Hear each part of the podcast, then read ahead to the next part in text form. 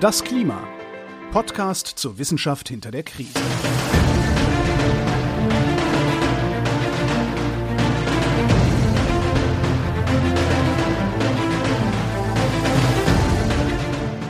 Hier ist das Klima, der Podcast zur Wissenschaft hinter der Krise. Wir lesen den aktuellen Bericht des Weltklimarats und erklären den aktuellen Stand der Klimaforschung jeden Montag mit Florian Freistetter und mit Claudia Frick. Jetzt hätte ich doch fast, wir lasen, naja, ne. gesagt. Noch ist es aber nicht vorbei. Noch ja, nicht vorbei. aber wir haben letztes Kapitel, letzter Teil. Ja.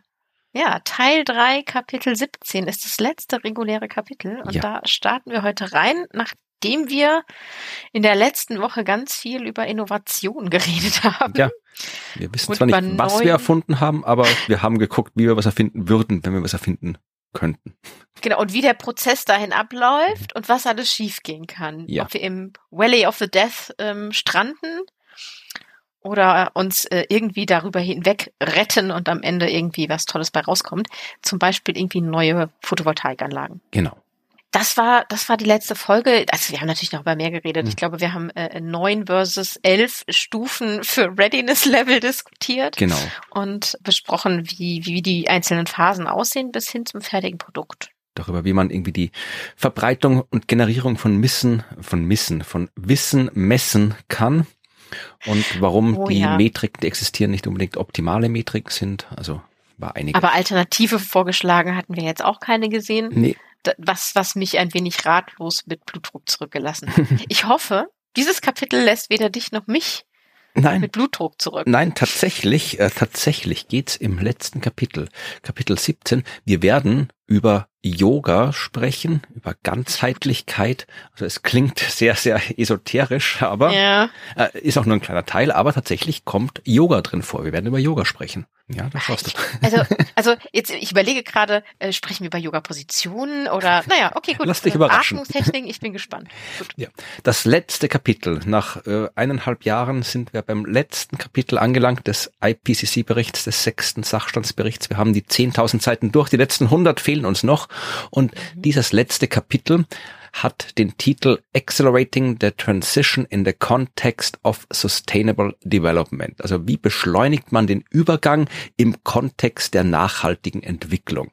Klingt auf den ersten Blick ein bisschen, ja, ja, man weiß nicht, nach was es klingt, weil man sich nicht wirklich was vorstellen kann, aber es sind tatsächlich durchaus relevanten Fragen. Wir haben jetzt wirklich in den letzten Folgen in allen Folgen davor sehr, sehr ausführlich darüber gesprochen, was alles schiefläuft, welche Gefahren daraus erwachsen und was man dagegen tun könnte. Das war so im Mhm. Wesentlichen das, was wir gemacht haben. Und immer wieder haben wir uns auch überlegt, ja, wie kommen wir dahin, wo wir hin wollen?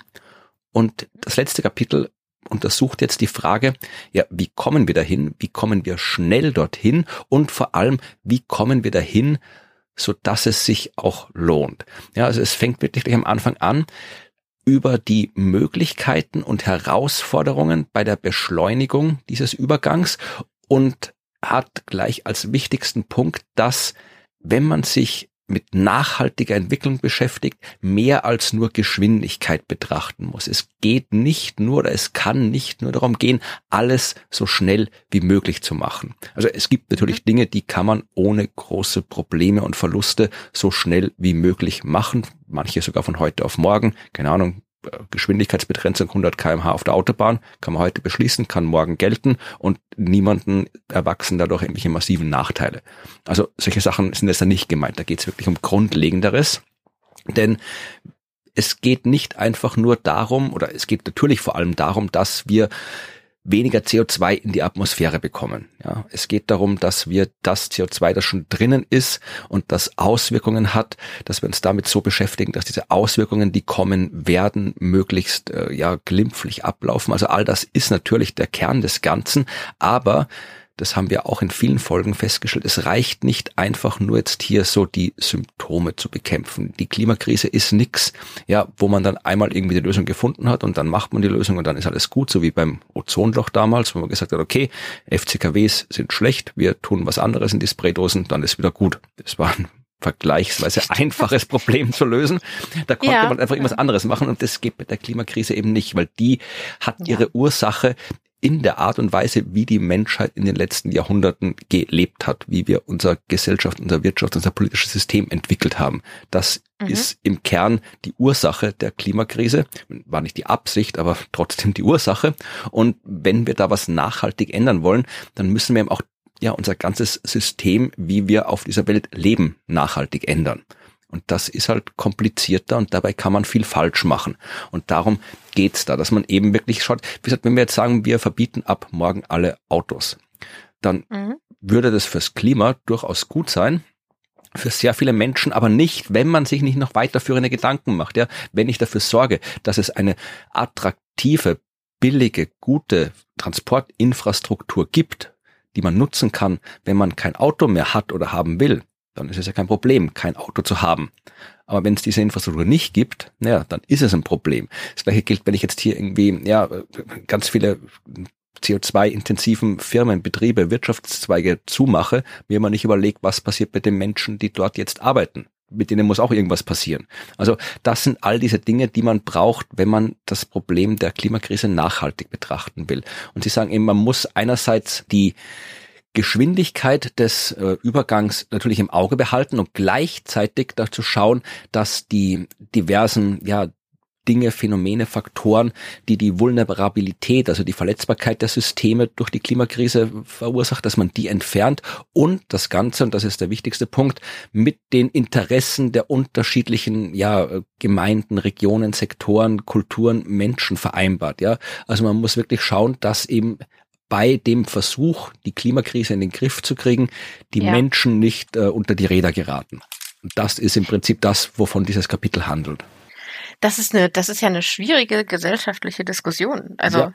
das sind ja gerade die Diskussionen, die so aufreibend sind. Bis, bis was, was ist eigentlich noch erträglich den Menschen zuzumuten? Manche sind ja schon der Meinung, nicht ja. mehr SUV fahren zu dürfen, ist eine zu große Zumutung. Ja, aber das ist halt, das ist halt auch das grundlegende Problem, dass die Klimakrise ist ja auch nicht erträglich und die wird die Welt für sehr viele Menschen nicht erträglicher. Ich, ja, ich fürchte, das ist vielen noch nicht so bewusst. Und man muss halt dafür schauen, dass wir eben einerseits eben die Unerträglichkeit der Klimakrise reduzieren und gleichzeitig eben nicht neue Unerträglichkeiten schaffen.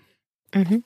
Ja. Und deswegen werden wir in diesem letzten Kapitel auch sehr viel über die Ziele für nachhaltige Entwicklung sprechen. Die sind immer wieder aufgetaucht schon in den vorangegangenen Kapiteln. Die SDGs, Sustainable Development Goals, die 17 mhm. Ziele für nachhaltige Entwicklung, auch die Agenda 2030, wie es oft genannt, genannt wird. Also offiziell heißt das, worum es geht, Transformation unserer Welt, die Agenda 2030 für nachhaltige Entwicklung.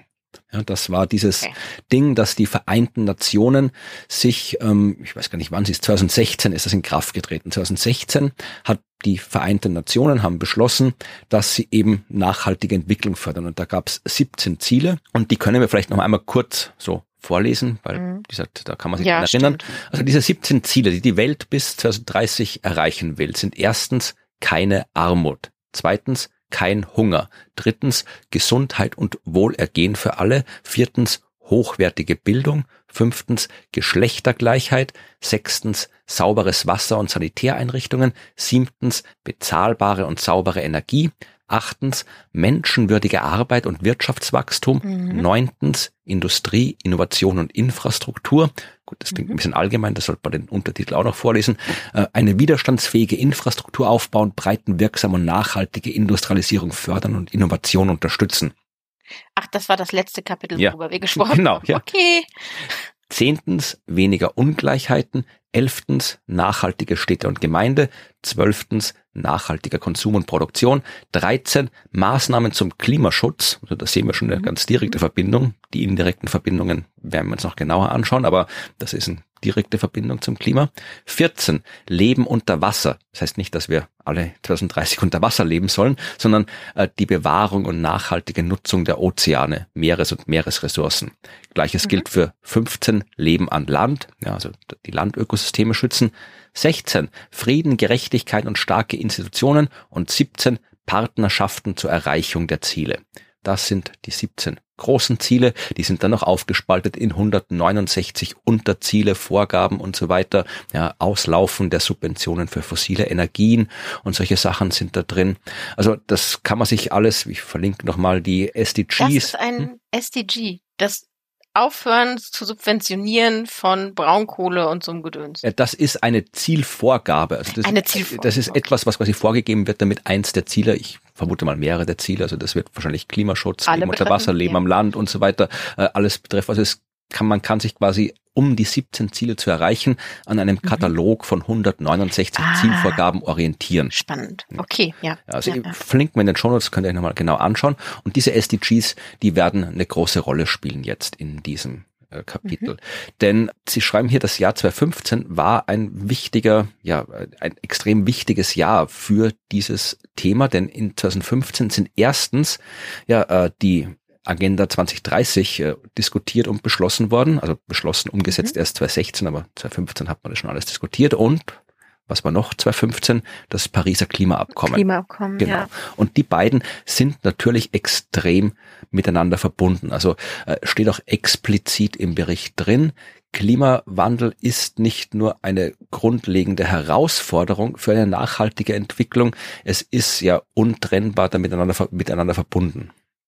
Mhm. Ja, also ja. Klimawandel und nachhaltige Entwicklung sind verbunden und das Pariser Klimaabkommen ist ein Klimaabkommen, das genau diese Verbindungen extrem hervorhebt. Ja, also da wird im Klimaabkommen von Paris nochmal extra explizit direkt angemerkt, dass man eben wirklich nachhaltige Entwicklung braucht, um die Ziele des Pariser Klimaabkommens zu erreichen. Und dieses Kapitel, über, wo sie über Pariser Klimaabkommen schreiben, das hat mich so ein bisschen, naja, einerseits amüsiert, andererseits auch ein bisschen deprimiert, weil sie waren sehr, sehr große Optimistinnen und Optimisten, hoffe ich, die das geschrieben haben, weil also, du wirst es gleich merken, wenn ich dir, okay. wenn ich dir was vorlese. Also ähm, eine der Wege, äh, wie sie eben diese Verbindung zwischen nachhaltiger Entwicklung und Klimawandel im Pariser Klimaabkommen untergebracht und hervorgehoben haben, war genau diese äh, Bottom-up-Thematik, die du vor zwei Folgen, glaube ich, erwähnt hast, oder drei Folgen waren es, wo es um die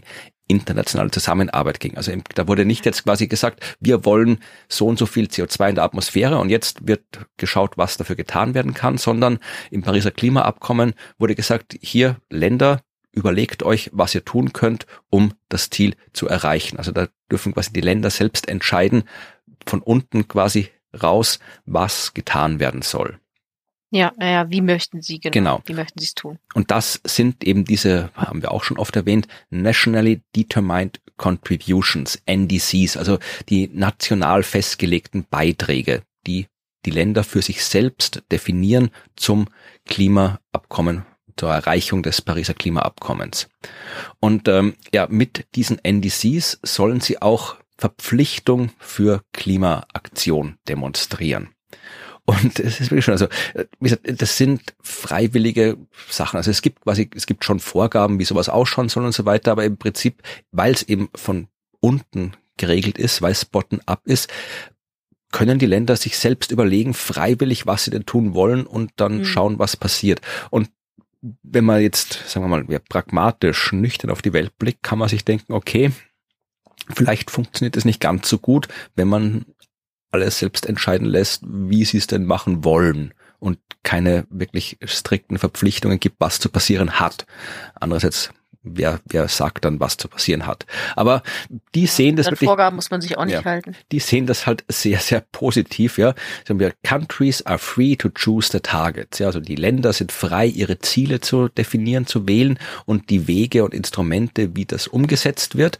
Und das äh, bezeichnen sie wirklich so als Kernfeature der NDCs, äh, weil äh, eben diese Ziele alle fünf Jahre neu festgelegt werden. Und ich zitiere jetzt nochmal direkt aus dem Bericht, weil das wirklich so ein, ja, fast schon kindlicher Optimismus ist. Also diese fünf Jahres-Updates, sagen sie, äh, für die Länder, giving them an opportunity to assess themselves relative to other countries, raise their ambitions and learn from their peers. Also weil die Länder alle fünf Jahre neu festlegen können, was sie denn freiwillig machen, haben sie damit die Möglichkeit, der sich selbst zu vergleichen mit anderen Ländern, ihre Ambitionen zu erhöhen und von den anderen Ländern zu lernen. Ja, das kann man, also kann man ja jetzt so oder so sehen.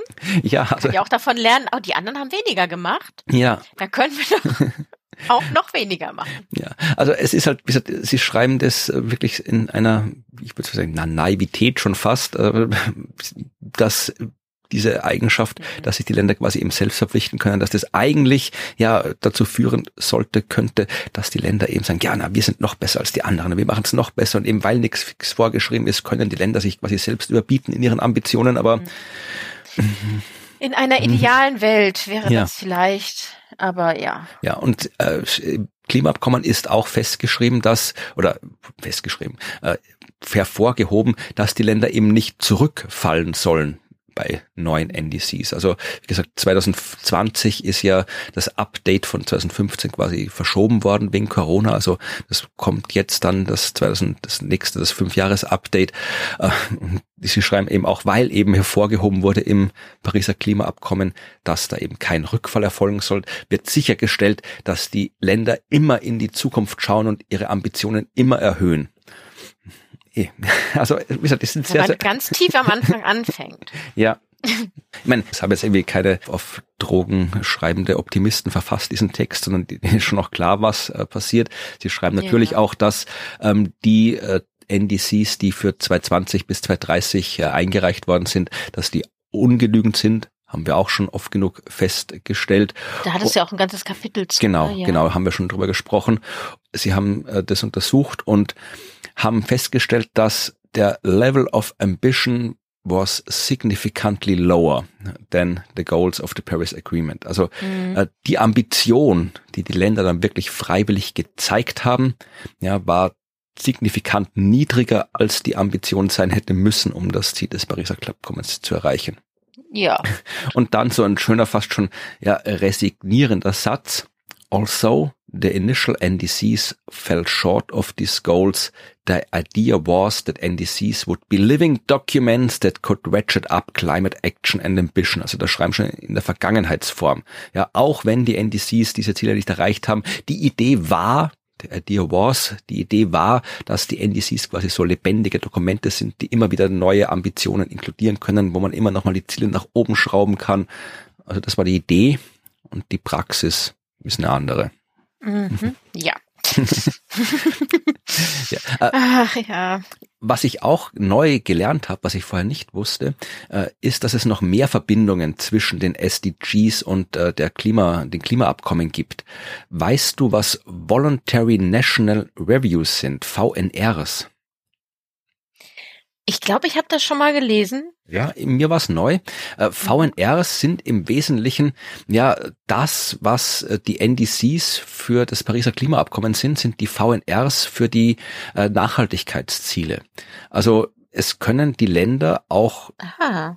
Dokumente veröffentlichen, sind ja voluntary, freiwillige Reviews und sich freiwillig quasi äh, öffentlich deklarieren, wie sie gerade stehen, was die Nachhaltigkeitsziele angeht.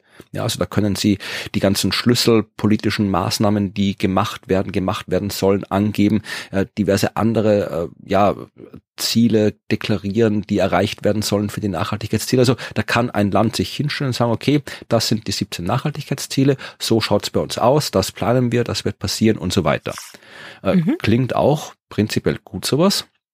Ich habe mal geschaut und werde das auch in den Show verlinken, was es denn so gibt an Dokumenten. Also ich habe ja äh, mal für Deutschland, Österreich und die Schweiz gehört, weil äh, gehört geschaut, weil das vermutlich die Länder sind, die uns tendenziell am häufigsten zuhören. Es gibt einen deutschen Report aus dem Jahr 2021 äh, für die nachhaltige Entwicklung. Das ist ein 144 Seiten Dokument und ich habe gedacht, nee, jetzt am Schluss fange ich nicht noch an, andere hundertseitige Dokumente zu lesen. Also äh, das erste Scrollen hat auch gezeigt, man muss es vermutlich nicht im Detail lesen, weil, und das hat sich dann auch gezeigt, als ich den Bericht von Österreich äh, mir angeschaut habe, es hat alles so ein bisschen den Charakter von ja, nationaler PR. Also natürlich schreibt kein Land hin, uh, wir sind urschlecht bei den 17 Zielen, wir haben überhaupt nichts auf die Reihe bekommen und äh, so wie es ausschaut, werden wir auch nichts auf die Reihe kriegen. Also das schreibt ja kein Land hin, wenn das Land das nee. selbst verfassen darf. Also das sind alles, sowohl im Fall von Österreich als auch von Deutschland als auch bei der Schweiz, durchaus ja sehr professionell aufgemachte Dokumente, ja, alle schön mit schönen Bildern. Hier in Deutschland ist noch Angela Merkel äh, hier abgebildet, die hat noch das Vorwort geschrieben dazu und dann sind die einzelnen Ziele und dann wird erzählt, ja, und äh, das, so schaut's aus und das, und das und das wird geplant und das wollen wir erreichen und dieses wollen wir machen. Also ich habe es nicht im Detail gelesen, aber es ist jetzt äh, eher, ja, habe ich das Gefühl und man mag mich bitte korrigieren, wenn es äh, doch mehr drin steht in den Berichten, was ich nicht so mitbekommen habe. Ähm, ja, es ist jetzt nichts wirklich Konkretes. Es sind halt Absichtserklärungen, wo halt steht, ja hier, was sind hier Frieden? Ja, Deutschland hat äh, in der Vergangenheit eine wichtige aktive Rolle gespielt bei der globalen Konferenz für äh, Sicherheit, Ordnung und äh, sichere Migration und so weiter und will da ganz viel machen und Deutschland macht irgendwie berät in Arbeitszentren für Migration und Deutschland hat ein Fachkräfteeinwanderungsgesetz gemacht und so. Also sowas steht da halt drin und man kann jetzt sich überlegen, ob das hilft, das Ziel zu erreichen oder nicht, weil eine entsprechende Evaluierung habe ich da jetzt nicht gefunden in dem Bericht. Und der österreichische Bericht äh, ist im Wesentlichen genauso. Der ist, glaube ich, nur ein Jahr älter. Der hat der letzte freiwillige Bericht 2020 stattgefunden. Er hat bisschen weniger Seiten als der von Deutschland, sind ja auch kleiner, aber ja, ist auch nicht so dramatisch äh, anders. Es ist auch eher PR. Was es aber gibt, und das fand ich interessant, äh, man findet diese Dokumente auch bei der UN selbst, United Nations Human Rights Office of the High Commission, also beim Menschenrechts, äh, ja, Menschenrechtsbehörde. Und da haben sie 44 Berichte veröffentlicht über 44 Länder, äh, weil sich 2021 44 Länder gemeldet haben, die gern so einen freiwilligen Bericht machen wollen und quasi zur Unterstützung und vor allem um auch so die Menschenrechtslage und so weiter zu inkludieren, hat das UNHCR für diese 44 Länder, darunter Deutschland, also Österreich war damals 22 nicht dabei, aber Deutschland äh, war dabei, haben die so kleine Factsheets veröffentlicht. Also hat das, die hat die UN selbst doch mal die Menschenrechtslage und so weiter angeschaut und auch die SDGs angeschaut und so ein bisschen, ja, so einen externen Blick drauf geworfen. Und das fand ich ganz interessant. Und da sieht man zum Beispiel auch bei Deutschland, welche fünf SDGs die meiste Aufmerksamkeit bekommen haben im jeweiligen Land. Also welche äh, von diesen 17 Zielen, mit welchen Zielen hat sich Deutschland am meisten beschäftigt? Heißt jetzt nicht, dass da was passiert ist, sondern nur, wo zumindest am meisten drauf geschaut wurde. Okay. Möchtest du, möchtest du raten, wollen wir ein kleines Quiz machen zum Ende? Oh, nicht. Oh, also, wie war noch Ziel Nummer zwei? Ziel Nummer zwei war kein Hunger. Hm, nee, welches war das mit dem Wirtschaftswachstum? Wirtschaftswachstum. Wirtschaftswachstum war, glaube ich, hier drei ähm, oder vier. Acht menschenwürdige Arbeit und Wirtschaftswachstum. Ja. Äh, das taucht auch, ja, das taucht auf, das ist auf Platz vier. Also, ähm, okay, okay. also auf Platz eins am meisten beschäftigt hat sich Deutschland mit Ziel Nummer zehn, Ungleichheiten reduzieren.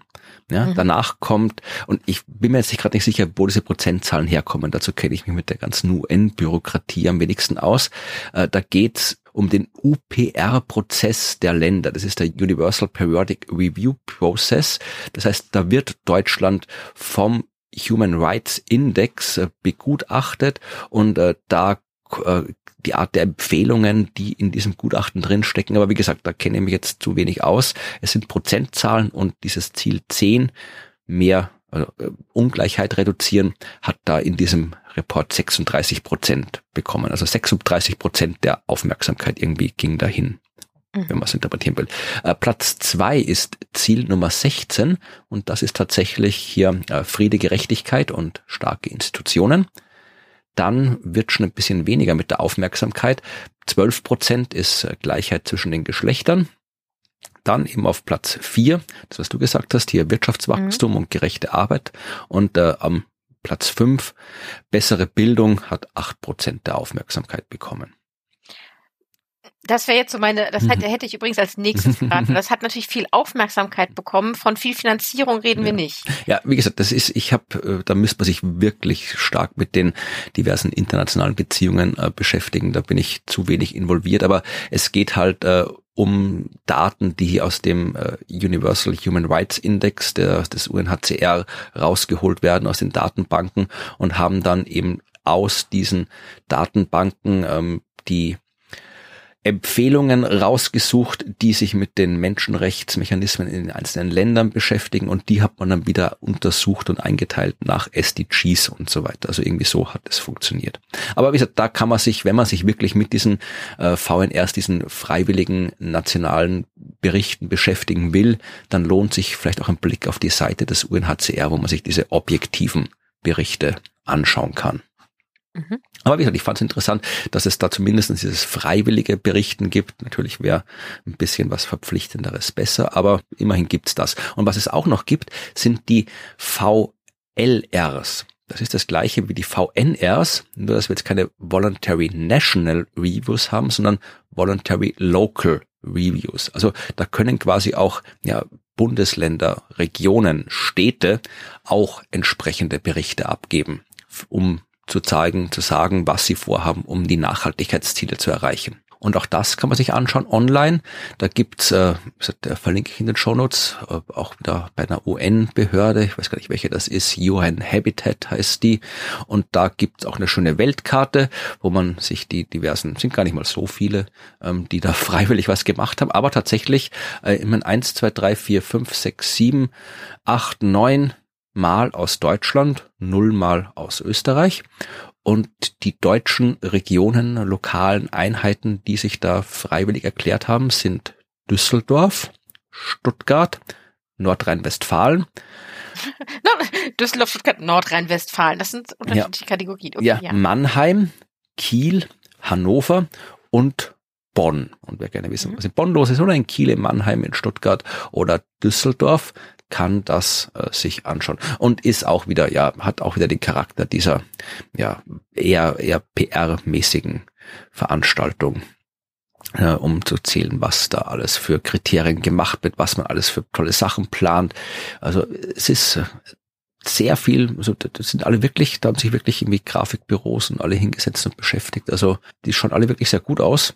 Aber ich hätte es halt gern nochmal extern reviewed, um halt wirklich zu sehen, was dahinter steckt. Würde mich interessieren. Das stimmt. Aber es sind auf jeden Fall Daten, die man untersuchen kann, wenn man gerne möchte. Also das ist ja auch schon mal was, wenn zumindest mal freiwillig irgendwas gesagt wird, hat man auch nicht immer.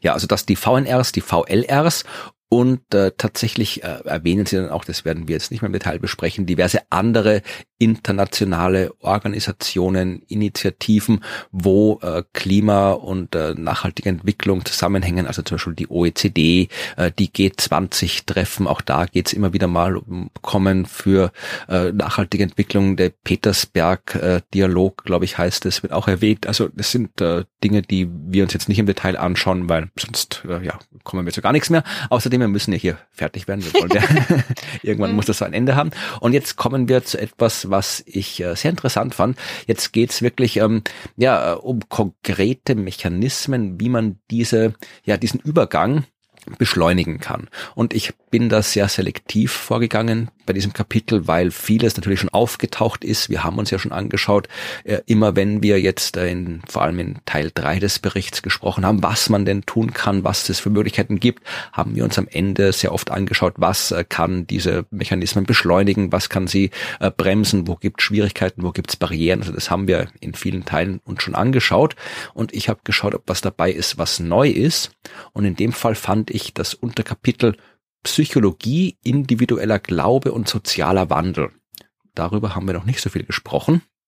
Und da geht es ja. äh, um Forschungsarbeiten, die untersuchen, wie dieser Wandel in individuellen Vorstellungen abläuft. Also was führt jetzt zum Beispiel dazu, dass ein Individuum, ein Mensch, du, ich, ja, äh, von wie auch immer wir vorher waren, uns zu einer Geisteshaltung transformieren, wo wir sagen, okay, das mit dem Klimaschutz ist wirklich wichtig, da muss man sich dafür einsetzen. Die nachhaltige Entwicklung ist wirklich wichtig. Also was führt dazu, dass dieser Wandel in Individuen stattfindet?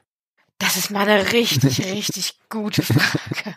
Ja, ja erzähl. Ich will es wissen. Also Gibt's die Lösung? Nein, also hm. natürlich nicht, aber es ist auch ein sehr kurzer Abschnitt. Einerseits, weil halt ja vermutlich äh, im IPCC-Bericht nicht beliebig viel Platz ist, selbst bei 10.000 Seiten nicht.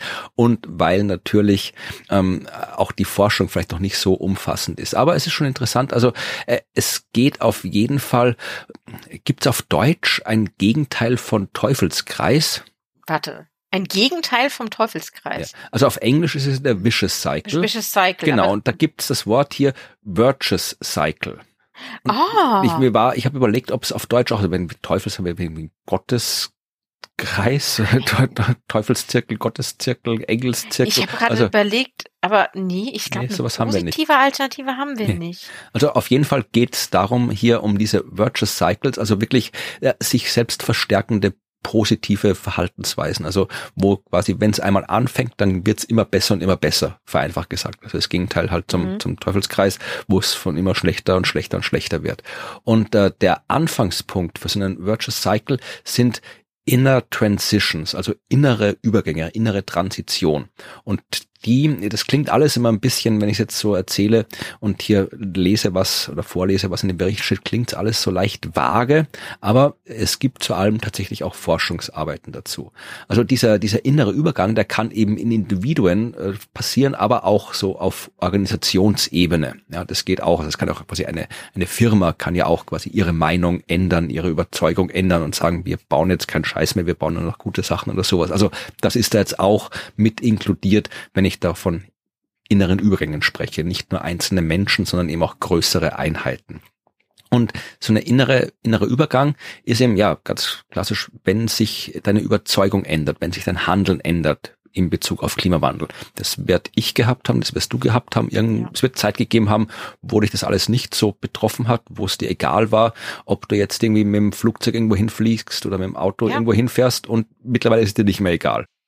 Ja, und äh, das ist ja auch kein, kein On-Off-Switch, sondern es ist ja so ein gradueller Prozess. Und auch ich mache ja immer noch Dinge, die eigentlich, wenn ich sie rational betrachte, denken würde, mach das nicht, mach's anders. Und das braucht immer eine Zeit, ne? Also irgendwann macht's Klick, ja.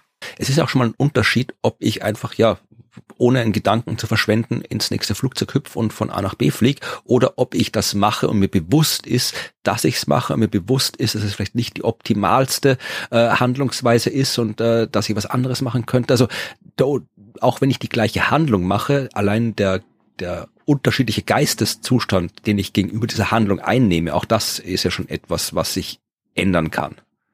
Mhm. Diese innere Transition, die ähm, typischerweise fängt an, wenn eine Person ein das klingt jetzt wirklich sehr esoterisch, aber es tut mir leid, ich muss das so zitieren, wie es drin steht, äh, wenn eine Person ein deepening sense of peace and a willingness to help others bekommt. Ja, also wenn man so ein, ein, vertiefendes Gefühl des Friedens und der Bereitschaft, anderen zu helfen.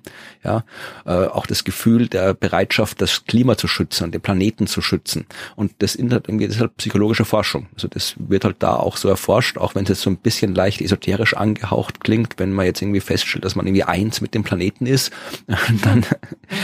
äh, ist das etwas, was so eine innere Transition anstoßen kann kann natürlich auch sein, dass irgendwie so ein empathisches Gefühl gegenüber den diversen Problemen der Klimakrise entwickeln oder ja, sich der Natur verbundener fühlen als vorher.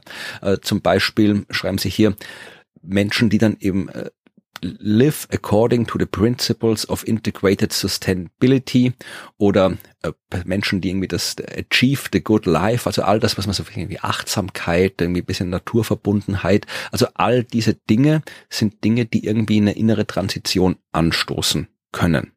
Ja, und ich weiß jetzt nicht, wie wie es wie es ich glaube, bei mir hat das alles keine so große Rolle gespielt. Also es war jetzt nicht, dass ich irgendwie dadurch eine tiefere Naturverbundenheit oder sowas entwickelt habe, sondern ich glaube, bei mir war es, das liegt wahrscheinlich daran, dass ich Wissenschaftler bin. Bei mir muss einfach Wissen. Ich habe immer mehr, ich habe immer mehr rausgefunden drüber und dann war mir immer mehr klar, okay, das ist was, da muss man sich beschäftigen. Ja, das stimmt. Und wieder ein schöner Satz.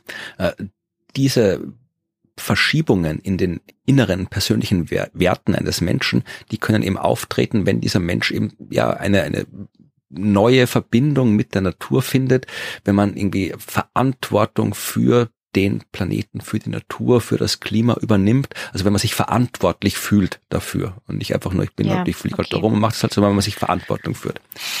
Oh Gott, dieses Verantwortungsgefühl, das ist ja, ähm, ja nicht immer bei allen vorhanden.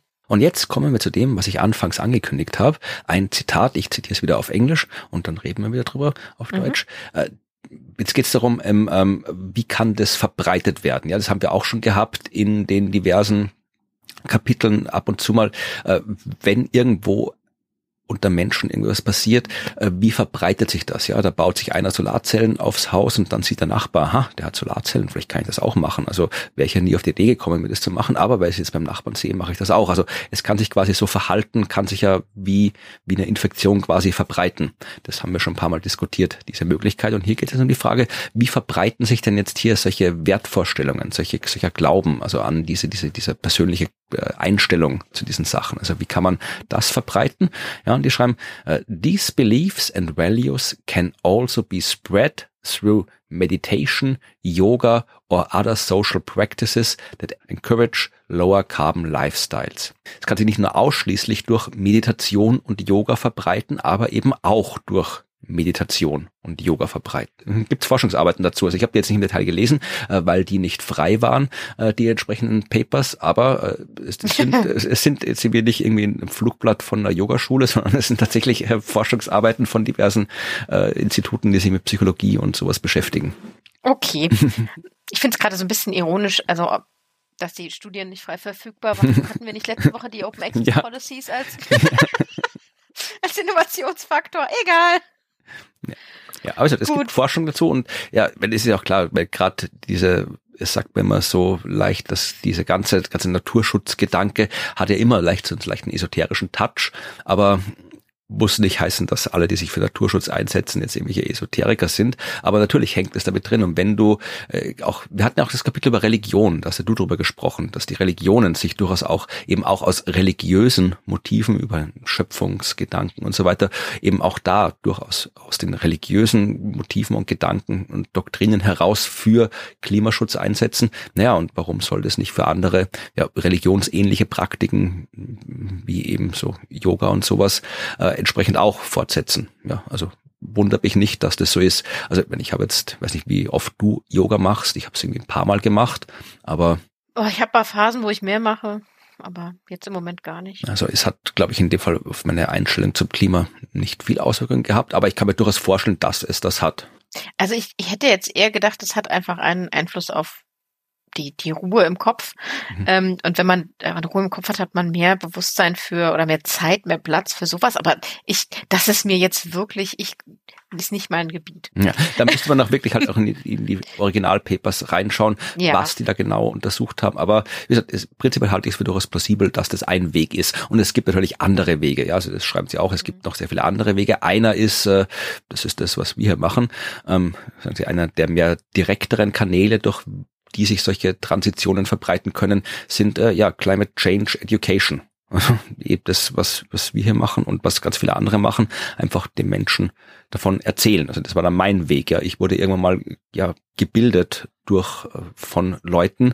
Ich habe was gelernt über die Klimakrise und dieses Lernen, dieses Wissen hat dazu geführt, dass sich bei mir eben so eine so, ein, so eine innere Transition eingestellt hat. Mhm. Und das wird bei anderen auch so einfach ja Bildung. Ja, aber es ist so diffus wieder, ne? Hm, ja. Äh, wie genau muss sie sein? Wie genau ja. muss äh, egal. Ja, also das, aber zumindest sprechen sie es an, dass, dass das eben auch ja, Gefahren in sich birgt, weil ja je mehr diese Pro-Klima-Ansichten verbreitet werden, desto größer ist auch die Wahrscheinlichkeit, dass dadurch eben äh, ja Klimawandelleugner und Klimawandel-Skeptiker, ein bescheuertes Wort, diese Skeptiker, aber sie haben das verwendet hier, also dass quasi die, die Anti-Klima-Ansichten dann irgendwie auch mehr Aufwind und mehr Öffentlichkeit bekommen. Mhm. Ja, Attention Shift, oder hatten wir das nicht letzte Genau. genau. Ja.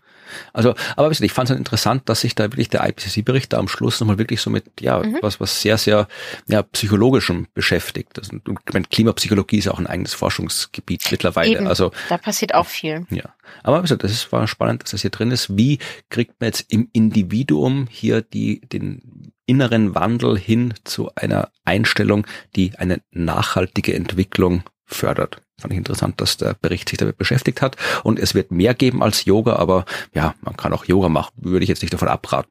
Schadet nicht. Genau. Ist auch anstrengender, als man glaubt übrigens. Kommt auf die Art von Yoga an, aber ja. Wir Schlaf-Yoga. Nee, so Yin-Yoga. Ich mache mal Yin-Yoga. Da hältst du so irgendwie so acht Minuten eine Position. Ja, nee. Das ist anstrengender, als, man, als, es, als es klingt. Wir machen weiter nicht mit Yoga, sondern wieder mit dem Pariser Klimaabkommen. Und ähm, da geht es auch, also wie kriegen wir jetzt das hin, die den Übergang, der im Pariser Klimaabkommen entsprechend äh, vorgesehen ist. Ja, haben wir auch schon oft genug besprochen, indem wir so gut wie alles ändern. Ja, Energie, Industrie, Gebäude, Transport, Städte und so weiter haben wir alles durchbesprochen. Aber einen Satz fand ich noch interessant. Wenn man diese Ziele erreichen will, setzt das voraus, dass man die Langzeitziele mit den Kurzzeitübergängen abstimmt. Ja, also das, was ich jetzt kurzfristig mache, muss irgendwie koordiniert passieren mit dem, was langfristig passieren muss. Das ist wichtig. Das wird hier nochmal explizit erwähnt. Gut. Ich weiß gar nicht, ich, ich, mir fehlen da immer so die Worte. Was will man dazu sagen? Ja, eh, das ging mir auch öfters so. Es waren wirklich so hm. viele Sätze drinnen. Ähm, aber äh, es ist halt, ja, anscheinend hat das IPCC sich bemüßigt gefühlt, das mal explizit reinzuschreiben. Also das wird nicht ohne mhm. Grund da drin stehen. Nee, nee, nee, sicher. Das ja. Was man auch feststellen kann, ist, dass äh, die nationalen Verpflichtungen, die die Länder abgegeben haben zum Pariser Klimaabkommen, mhm. dass dort wenig direkt über die nachhaltigen Entwicklungsziele zu finden ist. Also sehr wenige der NDCs beinhalten irgendwelche Referenzen zu den nachhaltigen Entwicklungszielen, was äh, in der entsprechenden Forschung als Barriere zu einer erfolgreichen Umsetzung des Pariser Klimaabkommens gesehen wird. Ja, das kann man doch gut nachvollziehen. Weswegen, und damit äh, erfülle ich die zweite äh, Ankündigung, weswegen ein mehr ganzheitlicher Ansatz gefordert wird in der Politik. Ja, also nicht nur Yoga, auch ganzheitlich müssen wir werden. Vielleicht müssen ja PolitikerInnen einfach mehr Yoga machen. Ja, wahrscheinlich. Oh Gott, wenn ich mir so die Politiker von meinem geistigen Auge passieren lasse, würde ich oh. mal sehen, wenn die wir so gemeinschaftlich eine Yoga-Session haben. Nein, ich möchte das nicht sehen. So, halten wir das fest, aber vielleicht sollten Sie mehr Yoga machen. Ja, wir hatten ja letztens schon mal, können wir noch so eine kleine Challenge für die Hörerschaft gegen Ende mhm. des Berichts. Wir hatten ja letztens schon die künstliche Intelligenz, äh, die uns äh, die, die FAQs beantwortet hat. Vielleicht ja. kann uns jemand mal irgendwie so, es gibt auch die grafischen künstlichen Intelligenzen. Könnten wir bitte mal so die äh, hochrangigen Politiker und Politikerinnen, Deutschland, Österreich und so weiter haben, alle beim Yoga, bitte schickt uns Bilder. Oh ja, bitte. Hier, hier Delhi äh, und so weiter. Genau. Mal. Ja, ja, bitte. Ja, ähm, und wieder hier ähm, auch die NDCs, die bis jetzt eingereicht wurden. Ich habe heute schon gesagt, ich habe es in anderen Folgen schon gesagt, äh, zeigen den fehlenden Fortschritt, um die Langzeitziele zu erreichen. Und äh, hier haben sie es nochmal genauer angeschaut, nämlich in Bezug auf die nachhaltigen Entwicklungsziele. Also welche nachhaltigen Entwicklungsziele werden insbesondere von Pariser Klimaabkommen, von diesen NDCs nicht angesprochen. Und das sind ja logischerweise vor allem äh, 13, 14, 15. 13 war eben Klimakrise, mhm. 14 Leben unter Wasser und 15 Leben am Land. Also das sind die, äh, die nachhaltigen Entwicklungsziele, die insbesondere nicht, also wo ganz besonders viel fehlt bei dem, was die Länder in ihren NDCs gesagt haben und, und es äh, so schön ist und es hier widersteht, äh, was ist die Schlüsselbarriere, um die NDCs und die nachhaltigen Entwicklungsziele umzusetzen? Ein Lack of Finance, zu wenig Geld.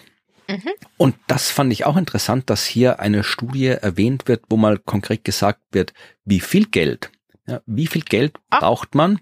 Also kannst du wieder raten, wie viel Geld braucht man, um die nachhaltigen Entwicklungsziele umzusetzen, beziehungsweise um halt soziale Transformationen auf der Welt einzuleiten, die am Ende diese nachhaltigen Entwicklungsziele erreichen. Wie viel Geld brauchen wir dafür? In Prozent oh. des globalen ähm, ähm, GDPs. Oh, okay. in Prozent. Ja, also des, des Brutto, des globalen Bruttoinlandsprodukts. Ja. Mhm. Mhm, mhm. Des globalen Bruttoinlandsprodukts. Jetzt werden wir aber Star Trekig, dass unsere ganze Welt global ein Inland ist. Ähm, ich, ich habe absolut keine Ahnung, weil ich nicht weiß, was viel wäre und was ja. wenig wäre. Ich schätze einfach mal 30. Na, eine Größenordnung zu viel. Zwei bis drei Prozent. Das ist ja nix. Mhm, Ja, Okay. aber das Problem ist halt, also es ist schon was, also es ist schon viel Mhm. Geld, aber ja, es ist halt zwei bis drei Prozent von allem. Oh, Aber das Mhm. Problem ist, es ist halt eine sehr, sehr große Herausforderung, dass das dann auch äh, du musst ja nicht nur das Geld auf den Tisch legen, sondern du musst ja auch was machen und vor allem musst du dieses Geld ja dann auch entsprechend verteilen. Es reicht ja nicht, wenn jedes Land zwei bis drei Prozent Mhm. von seinem Inlandsprodukt irgendwo rausholt, sondern das Geld muss, äh, da steht ja explizit drinnen, eben genau zu den Ländern und Menschen kommen, die das Geld nicht haben, aber brauchen. Das heißt, du musst diese Mhm. Geld, das Geld dann irgendwie auch diese Geldströme entsprechend lenken. Und das ist vermutlich der Hauptteil, also das Haupthindernis, dass es eben nicht nur reicht, dass das Geld da ist, sondern das Geld muss dorthin kommen. Und das wird wahrscheinlich schwierig. Äh, Das hatten wir doch auch schon mal, ne? Genau. dass die Geldströme dann Genau. nicht so wirklich da landen, äh, gezielt, wo sie sein sollen und die können es nicht abrufen und so, ja. Genau. Dann folgt in Kapitel 17 noch ein längeres Kapitel über den Zusammenhang zwischen Klimaschutz und den diversen äh, SDGs. Also äh, das werde ich auch nur sehr kurz referieren, so ein paar Schlaglichter drauf werfen, weil wir das im Detail in den anderen Kapiteln auch hatten. Wenn zum Beispiel festgestellt wird, dass äh, wenn du die Klimakrise, Klimawandel reduzierst, dann äh, reduzierst du natürlich auch die, den Anteil der Menschen, die äh, jetzt zum Beispiel von Wasserknappheit betroffen sind. Ja, und das äh, ist direkt ein entsprechendes SDG, nämlich Nummer 6, sauberes Wasser und sanitäre Einrichtungen. Das heißt, da hast du den direkten Zusammenhang zwischen ja, Klimakrisenhandlung und äh, nachhaltiges Entwicklungsziel. Äh, Ja. Gleiches gilt hier so für Luftverschmutzung. Also es gibt hier eine Studie, die erwähnt wird, wenn wir einen 2 Grad Weg, ein 2 Grad Szenario einschlagen, also wenn wir auf einer maximalen äh, Erderwärmung von 2 Grad landen, dann äh, reduziert das auch die Luftverschmutzung und wird dazu führen, dass äh, bis zu eineinhalb Millionen ja, vorzeitige Todesfälle durch Luftverschmutzung nicht stattfinden. Zwischen drei und achteinhalb Billionen Dollar äh, spart sich Indien, wenn die äh, das 2 Grad Ziel erreicht wird. In China sind es immer noch zwei äh, Billionen. Ja, also man spart sich auch Mhm. dafür Geld und dann gibt's halt noch weiter, ja. Also hier ähm, geht auch andersrum, ja. Ein Zitat, wenn man jetzt hier den Übergang rein klimamäßig zu einer klimafreundlichen Zukunft, wenn man das nicht entsprechend vernünftig äh, managt, dann kann tatsächlich äh, das Nachhaltigkeitsziel Nummer zwei, kein Hunger, gefährdet sein durch Klimaschutz, weil ähm, du zum Beispiel äh, jetzt einfach sagen könntest, okay, wir bauen überall Biomasse an für Bioenergie. Dann Mhm. hast du weniger Platz, wo du Nahrungsmittel anbauen kannst. Ja, das war dieser Nexus, dieser Genau. Nexus, wo du verschiedene Ziele, Genau. Ziele sich treffen. Mhm. Also da muss man schon auch, meine, natürlich kann auch die äh, Landwirtschaft geschädigt werden durch die Klimakrise selbst, haben wir auch schon gehabt. Mhm. Aber das sind halt diesen Kapitel, diese ganzen Zusammenhänge, die wir ja anderswo schon äh, entsprechend aufgearbeitet haben. Drum habe ich die jetzt hier im Detail nicht mehr gemacht. Aber das steht da auch nochmal alles drin und wir werden noch am Ende eine Abbildung sehen, wo man es nochmal im Detail anschauen kann. Wir schauen aber jetzt nochmal auf äh, das große Problem der fossilen Brennstoffe. Ja? Die haben wir immer noch und die müssen weg. Ja, das äh, wird hier auch nochmal, ich sage es ja oft auch nochmal, aber es wird in diesem Kapitel wirklich viel nochmal gesagt, ja, weil wir halt ja. uns wieder nochmal mit dem Pariser Klimaabkommen beschäftigen und allen anderen, was wir schon hatten, nur halt jetzt aus einem anderen Blickwinkel. Aber äh, wir brauchen auf jeden Fall, um das Pariser Klimaabkommen zu erreichen, eine schnelle Durchsetzung, Umsetzung erneuerbaren Energien und eine schnelle. Aussetzung aller fossilen Brennstoffe, insbesondere Kohle. Es muss alles weg, ansonsten funktioniert das nicht. Ja, also wenn wir eineinhalb Grad, äh, das eineinhalb Grad Ziel erreichen wollen, dann müssen die globalen, die globalen CO2-Emissionen netto null in 2050, 2060 erreichen.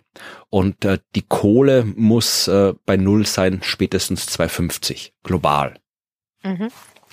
Und äh, auch das klingt viel, aber tatsächlich wird auch nochmal festgestellt, ähm, dass diese fossilen Brennstoffe aus dem Energiesystem rauszukriegen, das ist technisch möglich.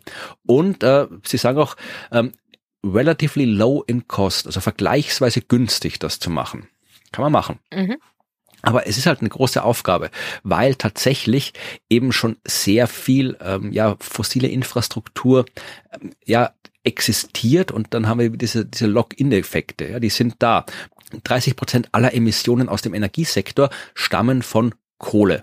Kohlekraftwerke machen 30 Prozent aller energieverbundenen Emissionen. Äh, in den letzten 20 Jahren hat Asien 90 Prozent der, der gesamten Kohlekraftwerkskapazität beigetragen. Ja, und diese sind halt frisch, letzte 20 Jahre. Da, äh, die leben noch lange.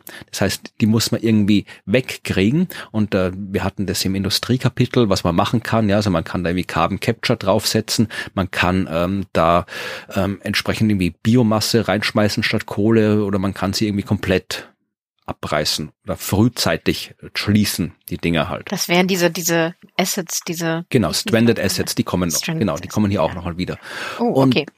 Und was halt auch irgendwie bedenklich ist, äh, nicht neu, aber bedenklich, dass diese ganzen Emissionen, die jetzt quasi schon durch die existierende fossile Infrastruktur da sind. Also wenn wir einfach sagen, wir haben ein Kraftwerk und das steht da jetzt noch zehn Jahre und das verbrennt Kohle.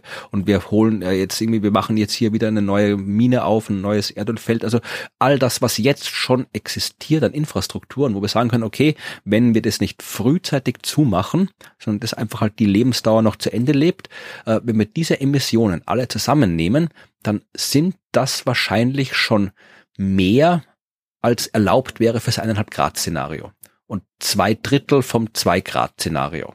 Das heißt, äh, wenn wir alles andere an Emissionen einsparen, würden wir trotzdem das eineinhalb Grad Ziel nicht erreichen, nicht weil schon so viel Emissionen durch die existierende Infrastruktur, fossile Infrastruktur festgeschrieben ist. Wir müssten, äh, um wirklich diese ganzen Kohlekraftwerke wegzukriegen rechtzeitig, müssten wir zwei bis drei Standard 500 Megawatt Generatoren und ich weiß gerade nicht, äh, wie viel das ist, aber offensichtlich Standard, also, also so ein Standard Kohlekraftwerk. Zwei bis drei solche 500 Megawatt Generatoren müssen vom Netz genommen werden und zwar über die nächsten 15 Jahre jede Woche. Zwei bis drei 500 Megawatt Generatoren jede Woche über 15 Jahre, dann geht das alles noch rechtzeitig zu Ende. Und der mhm. Grund, warum das so viel ist, ist, das war mir auch nicht bewusst, dass man offensichtlich zwischen 2004 und 2012 sehr, sehr viele, überdurchschnittlich viele Kohlekraftwerke gebaut hat. Das werden diese 90 Prozent äh, sein, die China da irgendwie gemacht hat, die ich vorhin erwähnt habe. Mhm. Dürfte es in Asien ja. einen wahnsinnigen Boom an Kohlekraftwerke gegeben haben und ja, und die stehen alle rum und die müssen wieder weg. Die müssen wieder weg. Genau, aber sie stehen da halt jetzt. Ja, ja leider. Ja, also das ist eben auch was, ja, also das ist halt hier bei diesen ganzen Übergängen natürlich auch für die, für die nachhaltige Entwicklung auch alles wichtig, weil gesund sind diese Kohlekraftwerke ja auch nicht unbedingt und ja, sauberes Wasser und irgendwie Gesundheit Leben und Wohlergehen, menschwürdige Arbeit und Wirtschaftswachstum und also da, da hängen ein ganzer Haufen Ziele mit drinnen. Ja, also Gesundheit, ja, einfach an sich schon. Aber ich finde es immer wieder interessant, egal welche, welchen Teil wir uns angucken, es ist nie nur Einfluss auf eins der SDGs, immer mehrere. Wir werden das gleich noch genauer sehen. Zuerst mal ganz kurz was zu den Stranded Assets. Äh, da werden in dem Kapitel, das sich mit dem beschäftigt, also was macht man mit dem ganzen Zeug, das rumsteht, das eigentlich weg sollte, wo aber viele Menschen Geld rein investiert haben äh, und die wollen halt das Geld nicht irgendwie verlieren. Was macht man mit diesen gestrandeten Assets?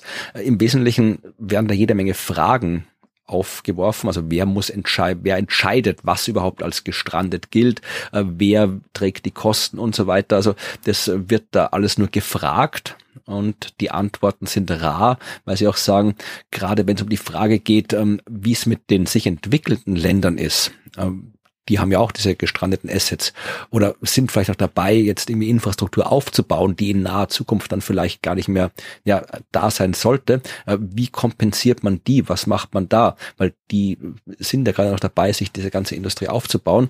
Und äh, ja, die Forschung dazu has not yielded many results. Da weiß man nicht ja. viel davon. Und wenn man sich das genauer betrachtet, da sind viele auch konkrete Beispiele drin. Das ist wirklich schwierig. Zum Beispiel Ghana. Äh, Sie haben da einen kurzen Absatz über Ghana drinnen. Und Ghana hat Öl Ghana hat Gas und äh, das wird natürlich genutzt. Das wird dort abgebaut, das wird dort äh, dann entsprechend verkauft. Dadurch bekommt Ghana Geld. Und dieses Geld, das verwendet Ghana unter anderem ja für äh, ja, soziale Absicherung. Das wird verwendet, um äh, kostenlose Hochschulbildung, Schulbildung zu äh, ermöglichen, womit wir beim Nachhaltigkeitsziel Nummer vier sind. Hochwertige Bildung. Ja, und wenn jetzt Ghana äh, das Öl und das Gas nicht mehr fördern und verkaufen kann, dann hat Ghana das Geld nicht mehr und dann ist in dem Fall hier äh, das Nachhaltigkeitsziel Nummer vier in Gefahr, weil das Geld fehlt. Und dann ist halt die Frage, okay, wo irgendwie muss das Geld dann wieder herkommen? Also da muss man, sind wir wieder bei den Geldströmen, die entsprechend von den Ländern, die es haben, in die Länder, die es nicht haben, umgelenkt werden müssen. Also teilweise ist die fossile Infrastruktur direkt äh, die, die Infrastruktur, die Erreichung von manchen Zielen erst möglich macht, aber halt andere Ziele wieder gefährdet. Also das ist alles, ja, es ist kompliziert, leider. Äh, ja, und das ist, es ist halt auch etwas, was man nicht einfach entscheiden kann. Ne? Also was macht man jetzt oder nicht? Das ist ja ein Aushandlungsprozess, ja. der gesellschaftlich passieren muss und das macht das Ganze so unfassbar langsam und schwierig. Genau. Und das, ja, das ist, glaube ich, gerade das Kerndilemma, wo wir sind. Mhm. Und wie kompliziert alles ist, kann man sich in Abbildung 17.1 anschauen, der einzigen Abbildung in diesem Kapitel. Und äh, ich habe sie beim Durchlesen gesehen. Einzige Abbildung in diesem Kapitel, das Jawohl. ist ja der Hammer. Okay. Ja. Seite 52 im PDF. Und ich habe sie beim Durchlesen gesehen und gedacht, ach, die schaut kompliziert aus, die lasse ich weg. Aber dann habe ich sie mir doch näher angeschaut und festgestellt, äh, wir werden sie nicht im Detail durchbesprechen. Dafür ist sie tatsächlich so kompliziert.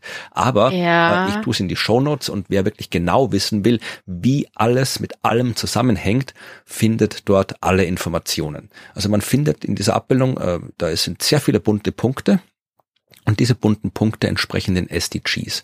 Äh, man kann sich da in so einer langen Liste diverse ja, Dinge anschauen, zum Beispiel äh, Energiesysteme, Windenergie, Solarenergie, Wasserenergie, Kernenergie und so weiter. Dann geht's hier um ja, hier Stadtplanung, Gebäudeplanung, äh, Transport, Industrie. Also all diese Sektionen, äh, Sektoren, die wir uns in den vergangenen Kapiteln angeschaut haben. Und dann finde ich für jeden dieser Sektoren, für jedes dieser äh, Aspekte, finde ich genau, wo hat das einen positiven Einfluss auf ein nachhaltiges Entwicklungsziel, wo hat es einen negativen Einfluss und wo ist es quasi so gemischt.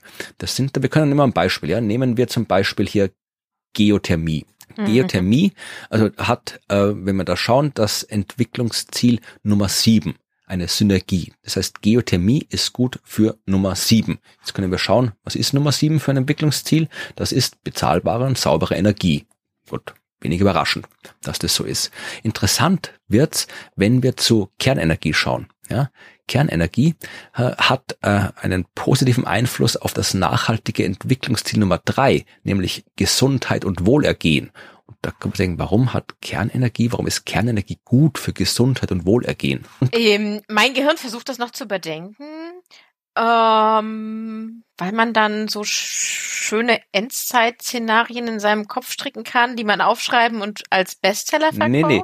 kann? Äh, weil natürlich, äh, Kernenergie ist Kernenergie, aber solange diese Teile nicht explodieren und solange der Atommüll nicht irgendwo in die Landschaft gekippt wird, äh, ist es eine Energieform, die die Luftverschmutzung deutlich reduziert im Gegensatz zu Kohlekraftwerken oder sowas. Und Luftverschmutzung mhm. ist enorm gesundheitsschädlich. Haben wir vorhin gerade gehabt, wie viele Todesfälle da quasi äh, rauskommen. Wir hatten es auch schon im Detail in den anderen Kapiteln. Das heißt, das hat einen sehr großen Einfluss darauf auf die ähm, ja äh, auf die Gesundheit, weil es die Luftverschmutzung äh, entsprechend äh, reduziert. Aber wenn wir schauen, wir können rüberschauen, wenn wir jetzt weitergehen zu den Trade-offs, äh, also den negativen Folgen, da sehen wir bei Nummer 6 ein Symbol. Das heißt, für sauberes Wasser ist Kernenergie nicht so gut. Ja, weil da natürlich irgendwie, die brauchen Kühlwasser und alles. Also da ist, da hat's dann wieder, könnte es wieder negative Folgen drauf haben. Vor allem gegen kühles Wasser, für kühles genau. Wasser ist es nichts, ja. Genau. Und so kann man sich da halt wirklich durch die ganzen äh, Sektoren durchgehen, kann schauen, äh, entweder man schaut jetzt irgendwie, sucht sich ein bestimmtes Entwicklungsziel raus, ja, wir können jetzt wirklich schauen, was zum Beispiel, äh, gucken wir mal hier, was nehmen wir hier? Nehmen wir hier Nummer fünf Geschlechtergleichheit. Ja, da können wir mhm. schauen, gut, die Energie ist anscheinend ziemlich egal, was die Geschlechtergleichheit angeht.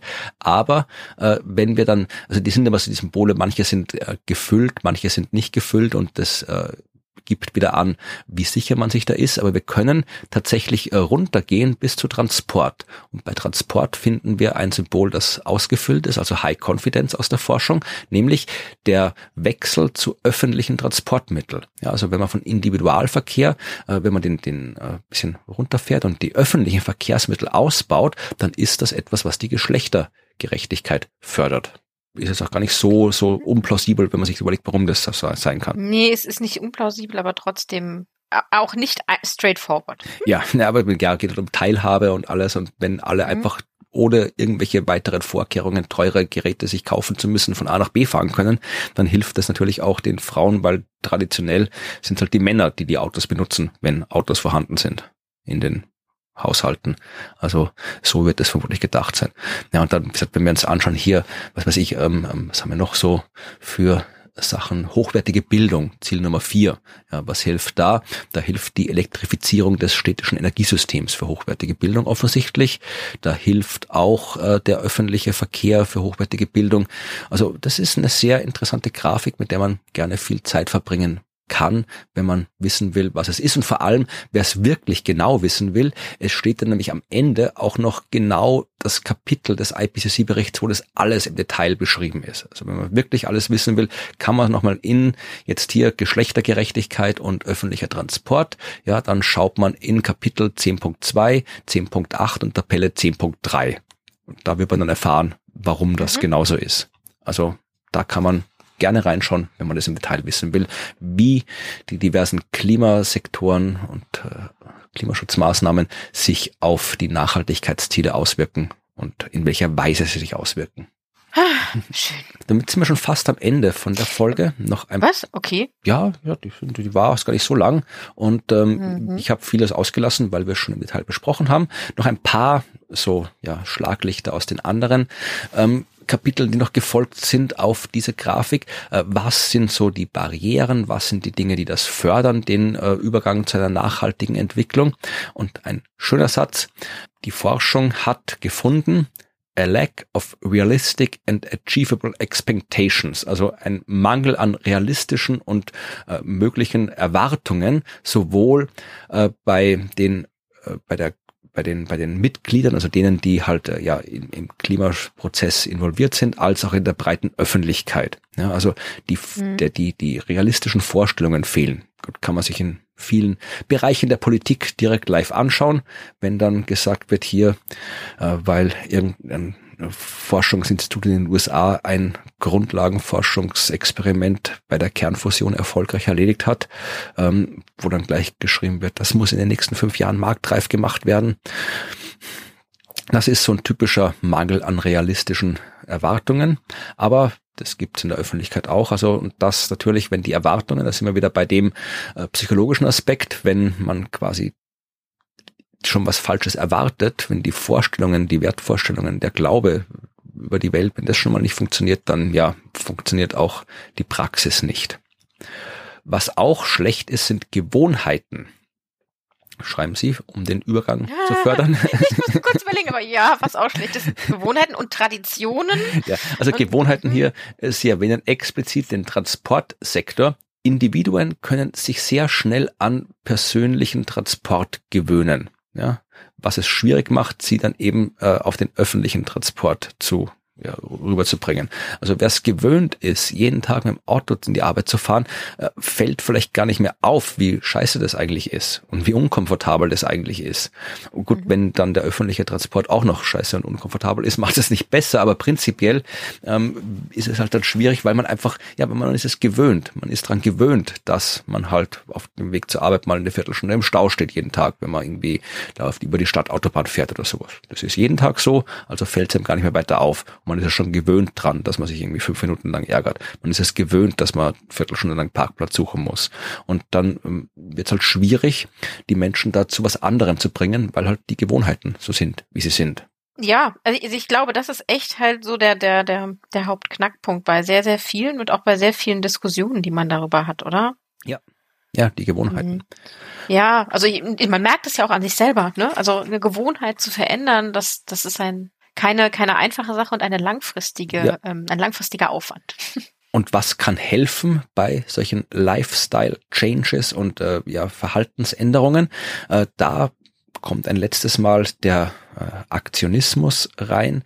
Ähm, da wird nochmal erwähnt, dass eben hier diese entsprechenden äh, ja Vorstellungen, Lifestyle, dass das eben tatsächlich durch eben sowas wie Fridays for Future, durch solche globalen Vernetzungen zwischen Interessensgruppen, zwischen Gemeinschaften, zwischen Menschen gefördert werden kann, dass das eben nicht einfach nur äh, was ist für ja, damit man sich halt irgendwie ein bisschen besser fühlt, sondern dass es wirklich etwas ist, was dann eben auch global nachhaltig ist. Und es wird auch, und das sollten wir hier auch nicht vergessen, ein letztes Mal erwähnt im Bericht, dass individuelle Aktionen notwendig sind, aber nicht ausreichen, um eine entsprechende Transformation hinzubekommen.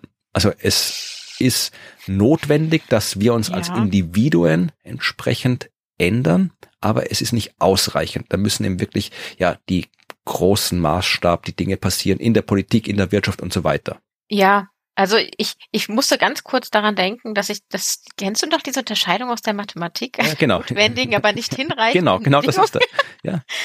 Okay, ja, wenn das das ist, also das hat halt so ein, äh, man, man braucht es, aber es ist nicht der ausschlaggebende ja. Faktor, aber ohne geht es auch genau. nicht. Also es ja. ist eine ganz. Ja, wenn die Menschheit sich irgendwie global hinstellt, gemeinschaftlich sagt, wir wollen das nicht, naja, dann wird es auch nicht passieren. Aber ähm, genau. es, die muss, die Menschheit muss es einmal wollen aber das Wollen allein reicht auch noch nicht. Also selbst wenn alle Menschen das wollen, wenn gut, wenn genau. alle Menschen das wollen, dann wird schon was passieren. Aber es muss halt irgendwie, äh, nur das Wollen der Individuen das, das reicht, reicht, nicht. nicht. Ja. Genau. Es muss in eine, eine Aktion münden, genau. das Wollen. Genau. Schreibt ja. coupled with collective actions. Genau, das ist es, genau. Ja, coupled with collective. Das, genau, steht's da. Ja, das ist notwendig. Und damit sind wir jetzt wirklich schon am Schluss von diesem Kapitel. Und ich habe mir ein schönes Wort zum Schluss rausgesucht, das nicht nur als Schluss dieses Kapitel passt, sondern eigentlich so als Schluss für den oh. ganzen IPCC-Bericht, für unser ganzes Projekt. Ich meine, ist ja noch nicht der Schluss, aber jetzt sind wir wirklich am Ende des letzten Kapitels. Mhm. Und ähm, es geht wieder um die Frage, eben, wie kann man diese Lifestyle Changes äh, erreichen? Was kann man tun? Was kann man tun, um zu einer besseren, klimafreundlicheren Einstellung zu kommen? Wie kann man sich da ein bisschen mit diesen nachhaltigen Dingen beschäftigen? Was kann man tun, damit das äh, passiert? Und äh, es geht wieder um Forschungsergebnisse. Also es geht um Forschung, wie ja, also Experimental Learning ging es darum, also wie kann man Menschen dazu bringen, irgendwie so die Verbindung zwischen Menschen, Gesellschaft und Natur zu erreichen. Ja, wie kann man es erreichen? Das Zitat aus dem Bericht lautet, This can be achieved by going jointly and consciously into nature. Also der Rat des IPCC zum Schluss ist, geht spazieren, geht raus, wandern mit anderen Menschen, alleine und denkt ein bisschen nach. ja, mal in sich gehen und mal ganz kurz überlegen, was ist eigentlich wirklich wichtig im Leben, ja. Wenn der Planet in Flammen aufgeht.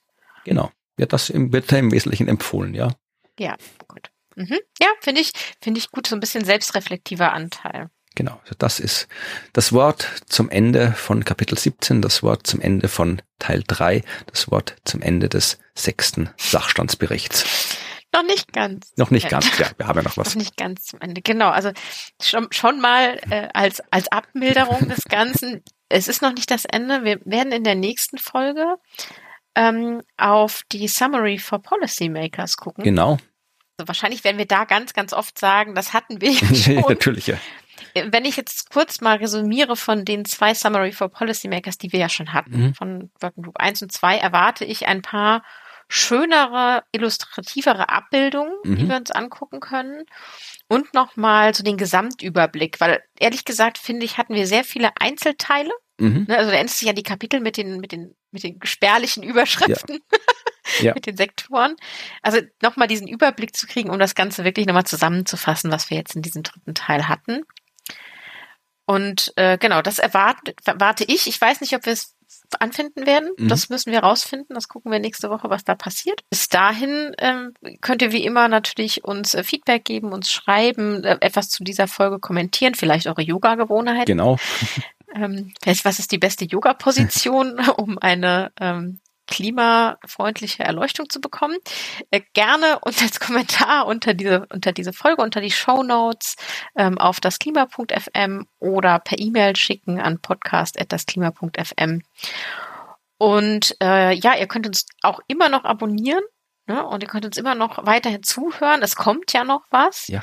Und ich freue mich, dass ihr dabei gewesen seid und dass ihr immer noch dabei seid. Ja. Es wird auch nach dem, nach der nächsten Folge wird auch noch was kommen. Ja, also es ist Wird jetzt, auch noch was ja, kommen. Es, es ist wird noch, Wahnsinn. wir wissen noch nicht genau, wie es alles weitergeht, aber es wird auf jeden Fall noch was kommen. Also es ist jetzt nicht irgendwie, es ist jetzt nicht die vorletzte Folge von Klima, sondern es kommt, es kommt noch, es kommt noch. Es kommt noch was. Vielleicht habt ihr ja auch Ideen, wie es weitergehen könnte. Nein, ähm, falls euch was gefehlt hat. Aber ich finde das eigentlich ganz gut. Könnt ihr mal ähm, auch schreiben, wenn ihr sagt, ähm, Ja.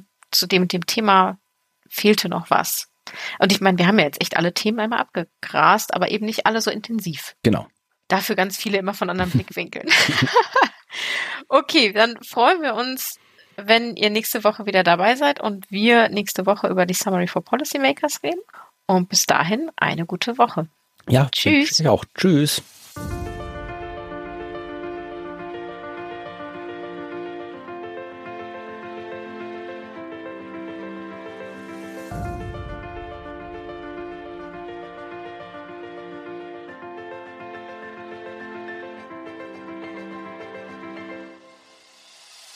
Ähm,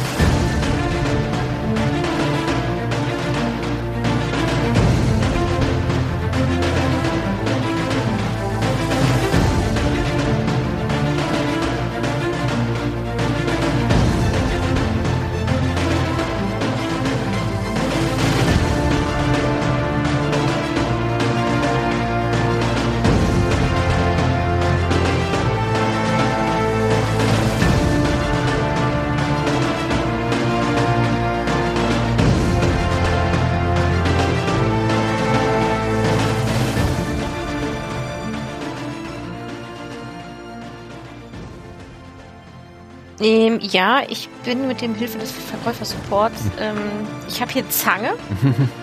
Ich habe hier Einzelteile meines Computers liegen. Ich habe die Grafikkarte gerade in der Hand. Okay.